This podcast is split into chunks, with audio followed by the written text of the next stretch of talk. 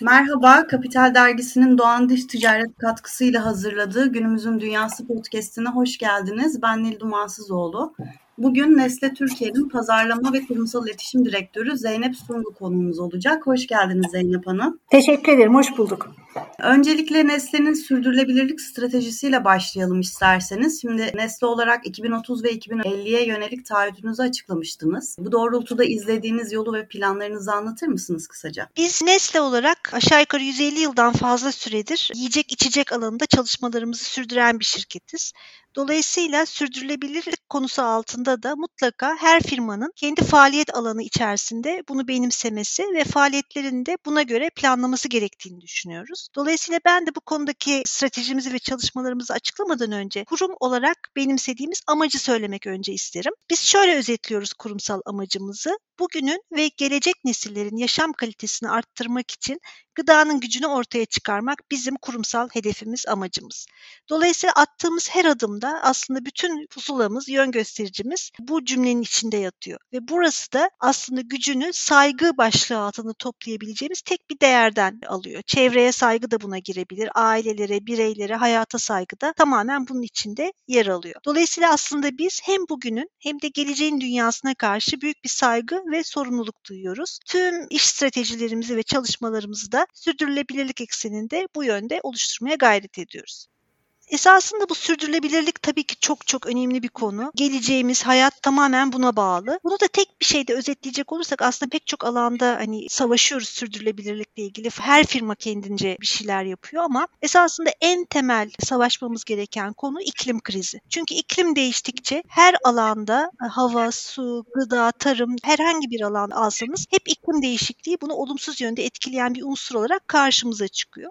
Ve biz de Nestle olarak esasında iklim krizine karşı mücadelemizde 10 yıllık bir eylem planını global olarak duyurmuş vaziyetteyiz. Bu küresel vizyon planında öncelikli taahhütlerimizden bir tanesi 2030 yılına kadar tüm yaptığımız faaliyetlerde çevreye olan etkimizi yarı yarıya azaltmak. 2050'ye kadar ise net sıfır taahhüdümüz var. Yani net sıfır emisyonuna 2050 yılında Nestle'nin tüm çalışmalarını tüm ülkelerde ulaştırabilmek. Aslında bu oldukça iddialı. Çünkü Nestle 189 ülkede çalışmalarını sürdüren bir şirket. Dolayısıyla bunu global olarak bu taahhüdü vermek gerçekten çok çok önemli. Nasıl yapacağız bunu? Tabii ki bir yatırım gerekiyor. Bunun için 3.2 milyar İsviçre frangı tutarında bir bütçe şimdiden ayrılmış vaziyette ve bu hedeflere ulaşmak için onarıcı tarımı desteklemek, tüm faaliyetlerimizi yeniden tasarlamak ve ürün portföyümüzü de dönüştürmek üzere harekete geçmiş vaziyetteyiz. Ve biz de Nesle Türkiye olarak Nestle'nin bir parçası olarak şüphesiz bu planı benimseyerek uzun soluklu çalışmalarımızı her alanda devam ettirmekteyiz.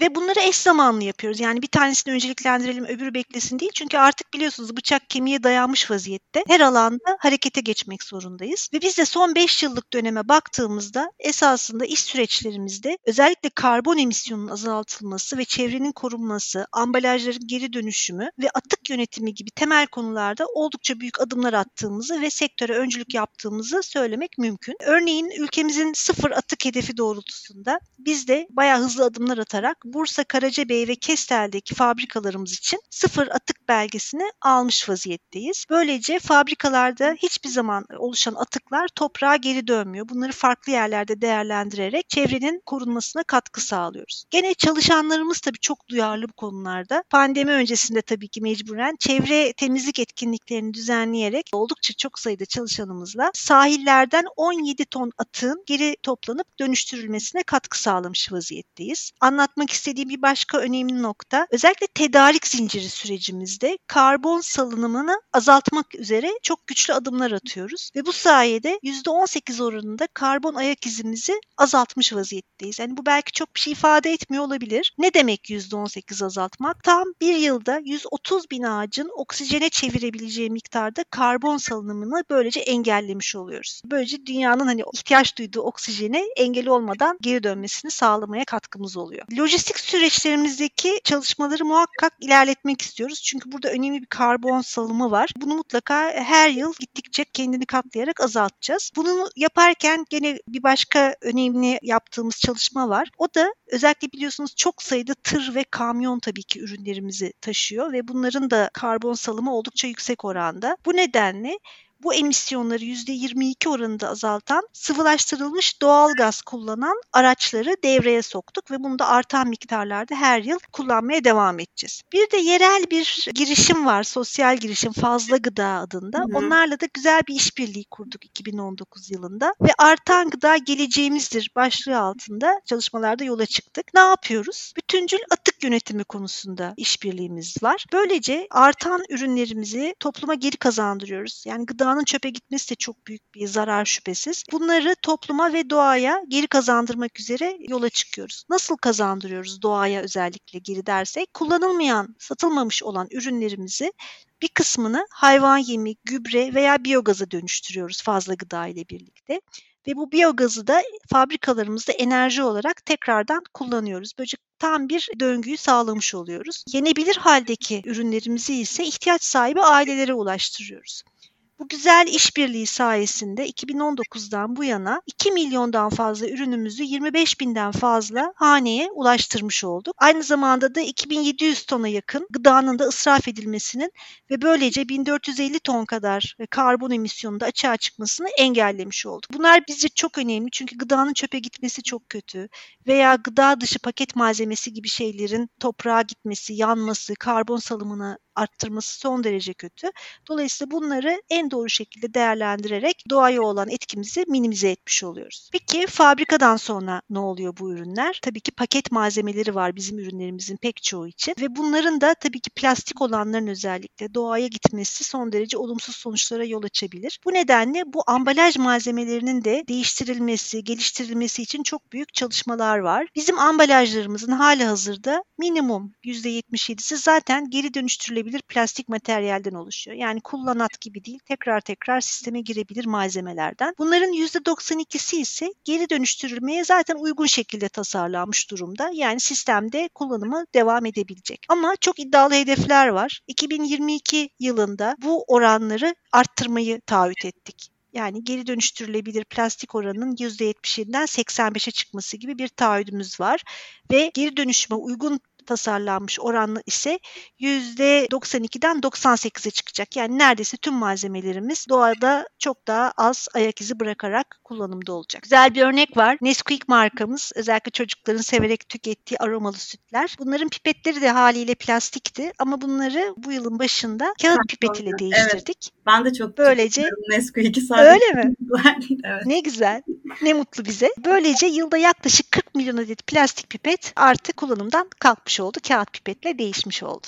Sanırım kısaca bunları söyleyebilirim. Peki e, Nestle sürdürülebilirlik stratejisini tam olarak ne zaman oluşturdu? Hem globalde hem Türkiye'de. Şimdi bu hedeflerin hazırlanması, stratejinin oluşturulması aslında zor bir süreç. Çünkü tüm paydaşlara yayılması gerekiyor sürdürülebilirlik dediğimiz zaman. İyi bir sürdürülebilirlik planının olmazsa olmazları nedir? Bu konuda tecrübelerinize de dayanarak neler söylersiniz? Yani gerçekten çok doğru bir soru bence. Çok yerinde bir soru. Zaten eğer bunlar böyle köklü bir stratejiye dayanmıyorsa bu çalışmalar çok kısa sürede ya revize etmeniz gerekiyor ya da hani gündeminizden düşüyor bambaşka önceliklere doğru yöneliyorsunuz. O yüzden gerçekten çok sağlam temeller üstüne kurgulanması lazım. Nestle'de biz bunu ortak değer yaratma prensibine oturtuyoruz. Ne demek burada. Yani sadece şirketin faydasına ya da içinde bulunduğu toplumun faydasına değil her iki tarafında faydalanabileceği hatta çok daha büyük ölçekte gezegenin ve çevrenin faydasına olacak hareketlerde bulunmak lazım diye özetleyebiliyoruz. Ve içinde bulunduğumuz faaliyet gösterdiğimiz tüm ülkelerde bireyleri ve aileleri, toplulukları ve gezegeni önceliklendirerek bu çalışmaları hayata geçiriyoruz. Esasında demin de söz ettiğim taahhütlerimizi açıklarken çok önemli bir konu doğru ihtiyaçları seçip onlara cevap yaratacak hareketleri atabilmek. Bir sürdürülebilirlik planının başarılı olmasının arkasındaki belki de en büyük etken bu. Doğru ihtiyaçları, o toplumun ihtiyaçlarını ya da o, o gezegenin diyelim ihtiyaçlarını doğru okumak ve şirketin faaliyet alanına uygun şekilde bu ihtiyaçları ele alıp çözüm geliştirmek. Çünkü gerçekten acil konulara hizmet etmeyen hayali projeler peşinde koşuyorsanız bunun ne şirkete ya da markaya ne de topluma bir faydası pek olmuyor ya da çok kısa süreli faydalar oluyor. Belki daha sonra daha büyük zararlar bırakarak yok olup gidiyor. Göstermelik çabalardan ibaret oluyor. Dolayısıyla bütün bunların anlamlı olması lazım. Biz şöyle bir şey yol benimsedik. Birleşmiş Milletler'in malum küresel sözleşmesi var ve burada sürdürülebilir kalkınma hedefleri açıklanmış vaziyette. Bunların içindeki 17 tane sürdürülebilir kalkınma hedefi bizim alanımızla ilgili olduğu için biz bunları kendimize rehber olarak alıyoruz. Bunlara dayanarak kendimize nesle olarak globalde tam 36 tane taahhüt çıkartmış vaziyetteyiz. Ve bunları her yıl çok şeffaf bir şekilde neler yaptığımızı, nereden nereye geldiğimizi bağımsız kuruluşların ölçümlemeleriyle raporluyoruz. Dolayısıyla bunlar yani böyle kağıt üstünde yazılmış hedefler, taahhütler değil. Gayet şeffaf bir şekilde toplumla paylaşılan sonuçlar olarak önümüze çıkıyor. Dolayısıyla hani bu Birleşmiş Milletler'in e, kalkınma hedeflerini biz son derece önemli buluyoruz.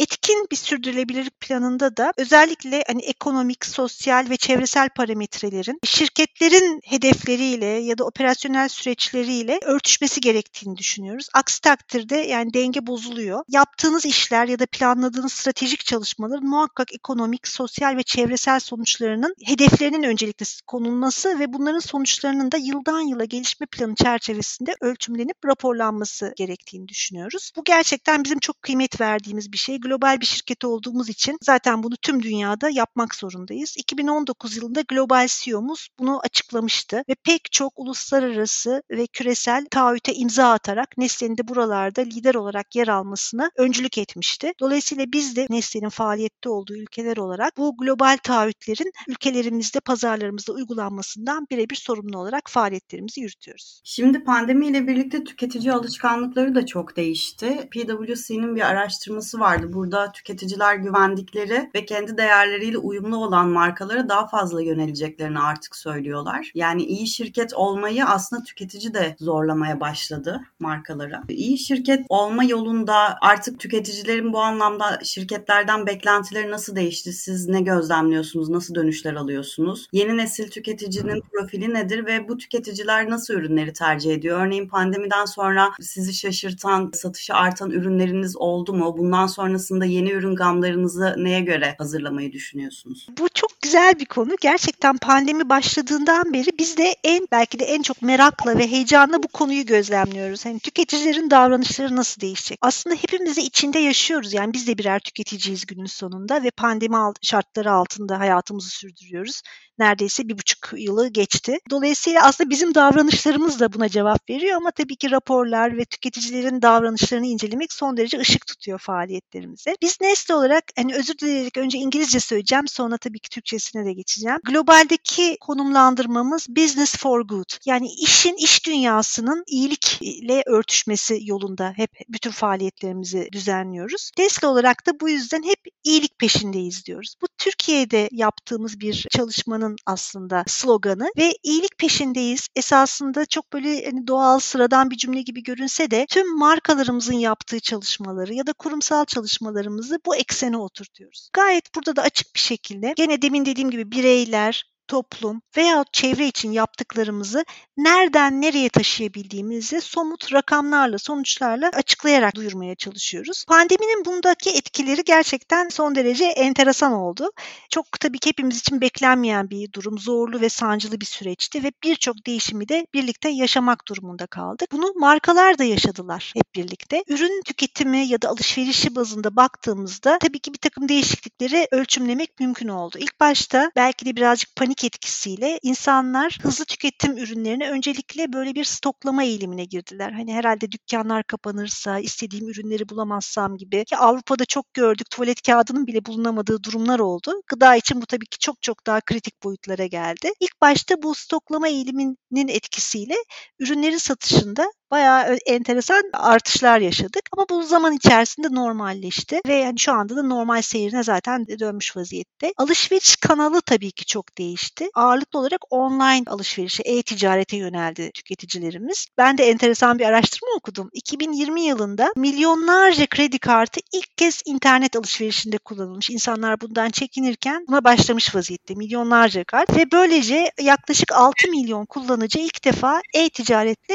tanışmış oldu. Benim tahminim bütün araştırma raporları da bunu söylüyor zaten. Bu 6 milyon yeni kullanıcının çok büyük bir kısmı e-ticarette kalmaya devam edecekler. Çünkü bunun konforuyla tanıştılar ve bunu sürdürmeye devam edecekler. Böylece de e-ticaretin toplam ticaret içindeki payı önemli derecede artmış oldu. Yaklaşık %16'lara geldi ki bu çok çok daha düşük oranlardaydı pandemi öncesinde. Dolayısıyla bu dijitalleşmeyi en çok alışverişte, e-ticarette görmüş olduk. Nispeten yaşı yüksek olan, internetle pek işi gücü olmayan kişilerin bile e-ticareti öğrendiğini çocuklarından, torunlarından ve bu davranışı benimsediklerini görmek son derece güzel. Tabii ki yeni nesil özellikle Z jenerasyonu dediğimiz e, nesil pek çok trendi belirliyorlar. Burada da dijitalin özellikle onlar dijitalin içine doğduğu için dijitalin kullanımının artmasında Z kuşağının çok çok önemli bir payı olduğunu söylemem lazım. Aynı zamanda çok da duyarlı bir jenerasyon bu. Sosyal fayda yaratma prensibine çok güveniyorlar ve marka seçimlerinde sosyal sorumluluk bilincini taşıyan markaları tercih ediyorlar. Samimi ve şeffaf bir iletişim dili olan, sözünün arkasında duran, çevreye, iklime karşı duyarlı olan markaları özellikle tercih ettikleri için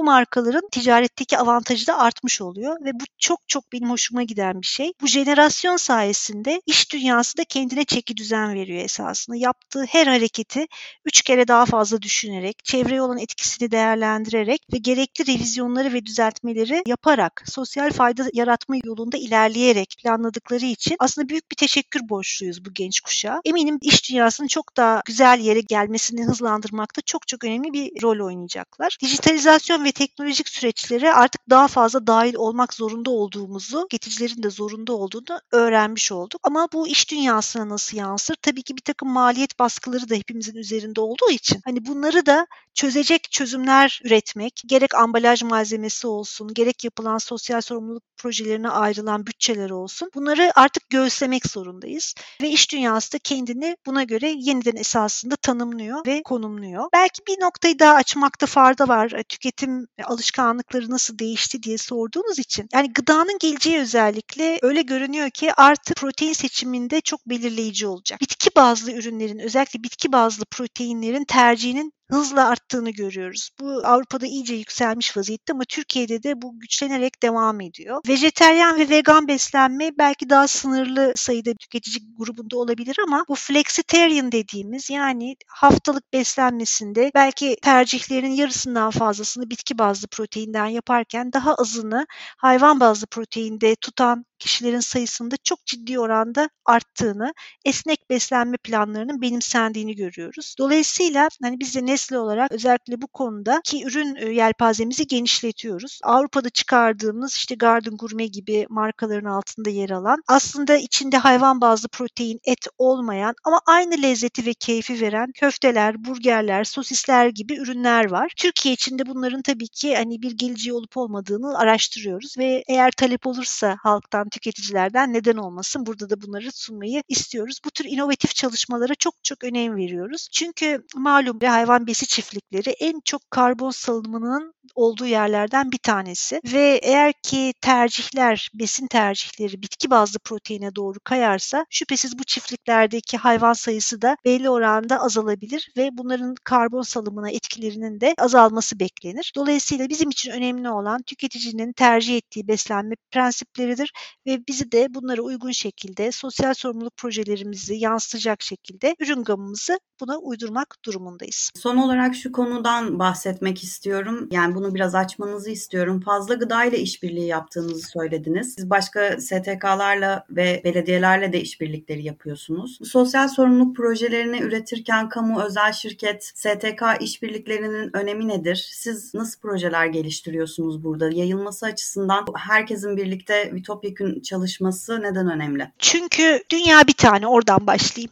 Yani bir tane gezegenimiz var. Şu anda bilebildiğimiz kadarıyla insan ırkına ev sahipliği yapabilecek başka bir gezegen yok. Ve maalesef dünyanın kaynaklarını önemli oranda tüketmiş vaziyetteyiz.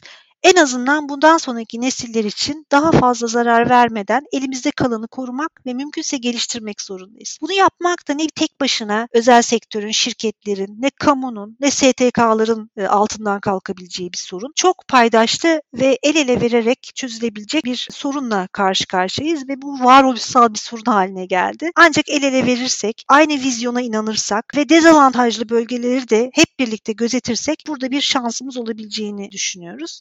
Şirketlerin sosyal sorumluluk faaliyetlerini topluluklara ve gezegene karşı yükümlülükleri yerine getirebilmesi için şüphesiz çok büyük bir fırsat sunuyor aynı zamanda. Ve burada aslında sosyal dönüşümde bir söz sahibi olmak çok çok önemli. Ve şirketlerin bu konuya her yıl daha fazla kaynak ayırdığını, bu sorumluluğu çok daha fazla hissederek çalışmalarını planladıklarını görmekte bence çok çok sevindirici. Ülkemizde de bu konuda çok çok güzel işbirliklerinin olduğunu görüyoruz. Bu konuda gene Birleşmiş Milletler'in küresel sözleşmesinin herkese rehberlik ettiğini düşünüyorum. Buradaki sürdürülebilir kalkınma amaçlarından bir tanesi amaçlar için ortaklık ilkesi. Yani burada tüm canlı ekosistemi için aslında uzun vadede çözümün ancak güçlü işbirlikleriyle sağlanabileceği çok net ortaya konmuş vaziyette. Biz de bu sürdürülebilir kalkınma amacından yola çıkarak üstümüze düşen her şeyi son derece iyi niyetli bir şekilde yapmaya gayret ediyoruz ve işbirlikleri geliştirilmesinde elimizden geleni yapıyoruz. Güçlü işbirliklerinde, ortaklıklarda her zaman yerimizi alıyoruz ve uzman rehberliklerinden burada da faydalanmaya gayret ediyoruz. Ortak değer yaratma anlayışımızla bakanlıklar yani kamu, resmi kurumlar veya farklı sivil toplum kuruluşları ile birlikte yürüttüğümüz çeşitli projelerimiz var. Bu da ancak sürdürülebilir ve sağlıklı bir geleceğe ulaşmak için gücümüzü, etki alanımızı büyütmemizde çok önemli bir rol oynadığını düşünüyorum. Özellikle son 10 yılda ortak değer yaratma çatısı altında topladığımız projelerimiz için biz aşağı yukarı 20 milyon liralık yatırım yaptık. Şüphesiz bu çok daha büyüyerek devam edecek önümüzdeki senelerde. Ama koymuş olduğumuz demin anlattığım hedeflerimize ulaşmamızda bunlar önemli güç sağlıyorlar şüphesiz. Bir iki projemizden de kısaca bahsetmek isterim izin verirseniz. Tabii. Bir tanesi sağlıklı Adımlar projesi. Bu aslında global olarak ortaya konan bir hedef var. 2030 yılına kadar dünyadaki 50 milyon çocuğun sağlıklı bir yaşam sürmesine katkıda bulunmayı taahhüt ediyor Nestle. Bu küresel programı Türkiye'ye de biz 2012 yılında aldık ve uyarladık. Daha sağlıklı çocuklar için Nestle programını Türkiye'ye uyarlanmış halini Milli Eğitim Bakanlığı Temel Eğitim Genel Müdürlüğü işbirliğiyle başladık. Yani burada güzel bir kamu işbirliğini hani ortaya koymuş vaziyetteyiz. Bu projede ilk öğretim çağındaki çocukların öğretmenlerine aslında biz eğitim materyallerini, kitlerini veriyoruz ve onlar da sınıflarında belli ders saatleri içerisinde bu bilgileri sağlıklı beslenme, fiziksel aktiviteyi günlük hayatın parçası yapmak gibi konuları öğrencilere oyunlarla, hikayelerle aktarıyorlar. Bugüne kadar yüz yüze eğitimle yaklaşık 120 bin öğrenciye ve ailelerine, öğretmenlerine ulaşmış vaziyetteyiz. 2020 yılı itibariyle hedefi yükselttik ve dedik ki biz her yıl 100 bin öğrenci ulaşacağız ve bu konuda çeşitli planlar yaptık. Fakat pandemi nedeniyle tabii yüz yüze eğitim azalınca her şeyi dijitale çevirmek durumunda kaldık.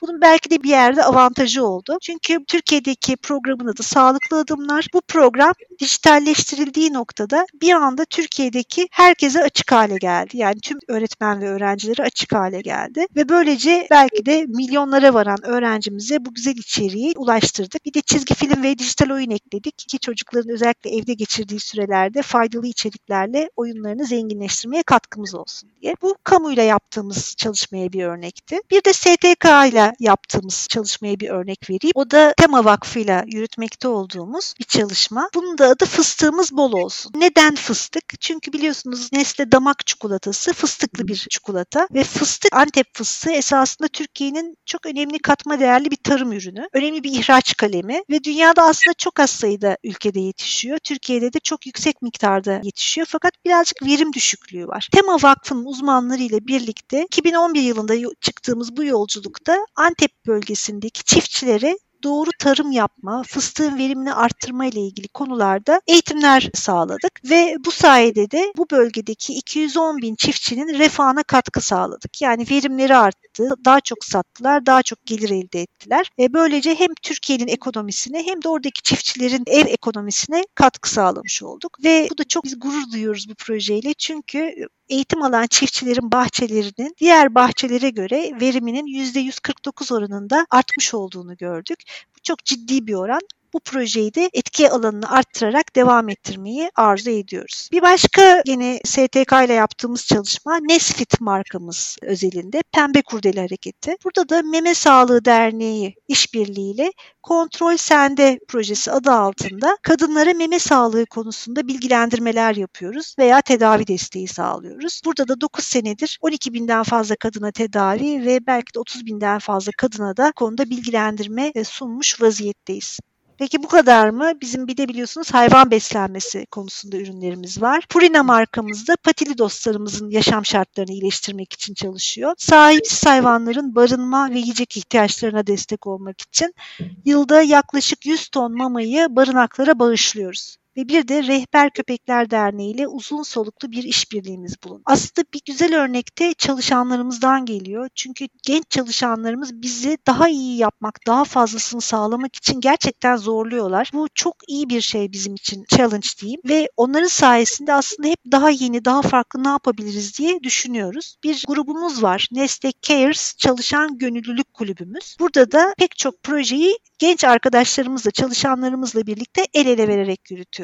Örneğin pandemi dönemi bizi durdurmadı. Fiziksel olarak bir araya gelemesek de Boğaziçi Üniversitesi'nin GETEM tarafından tasarlanan internet kütüphanesi için görme özürlü kişilere kitaplar okuduk. Sesli kitap kütüphanesi oluşturduk ve 4000'e yakın sayfayı çalışanlarımız seslendirdiler ve bağışladılar bu kütüphaneye. Bu yıl içinde Dünya Çocuk Kitapları Haftası için bizim Sağlıklı Adımlar projemizin içinde bulunan 10 tane hikaye kitabını okuyarak gene çocuklar için bu kütüphaneye bir ufak bağış daha yapacağız. Aktivite tabii çok önemli. Hani sizi bilmiyorum ama ben çok kilo aldım bu pandemi döneminde. Bir sürü insandan da benzerini duyuyorum. Helpste ile işbirliği yaptık. Bu da bir sosyal girişim ve çalışanlarımızı daha fazla yürümeye, daha fazla adım atmaya teşvik ettik. Bu sayede de ekolojik yaşam ve çevre alanında çalışmalar yapan Yeryüzü Derneği'ne atılan adım sayısı oranında bir bağışta bulunduk. Bu yılda bunu devam ettiriyoruz ama bu sefer bağışlarımız demin anlattığım Fazla Gıda'nın Gıda Kurtarma Derneği'ne gidecek ve biz de böylece demin de söylediğim gibi Nesle iyilik peşinde diyoruz, iyilik peşindeyiz diyoruz.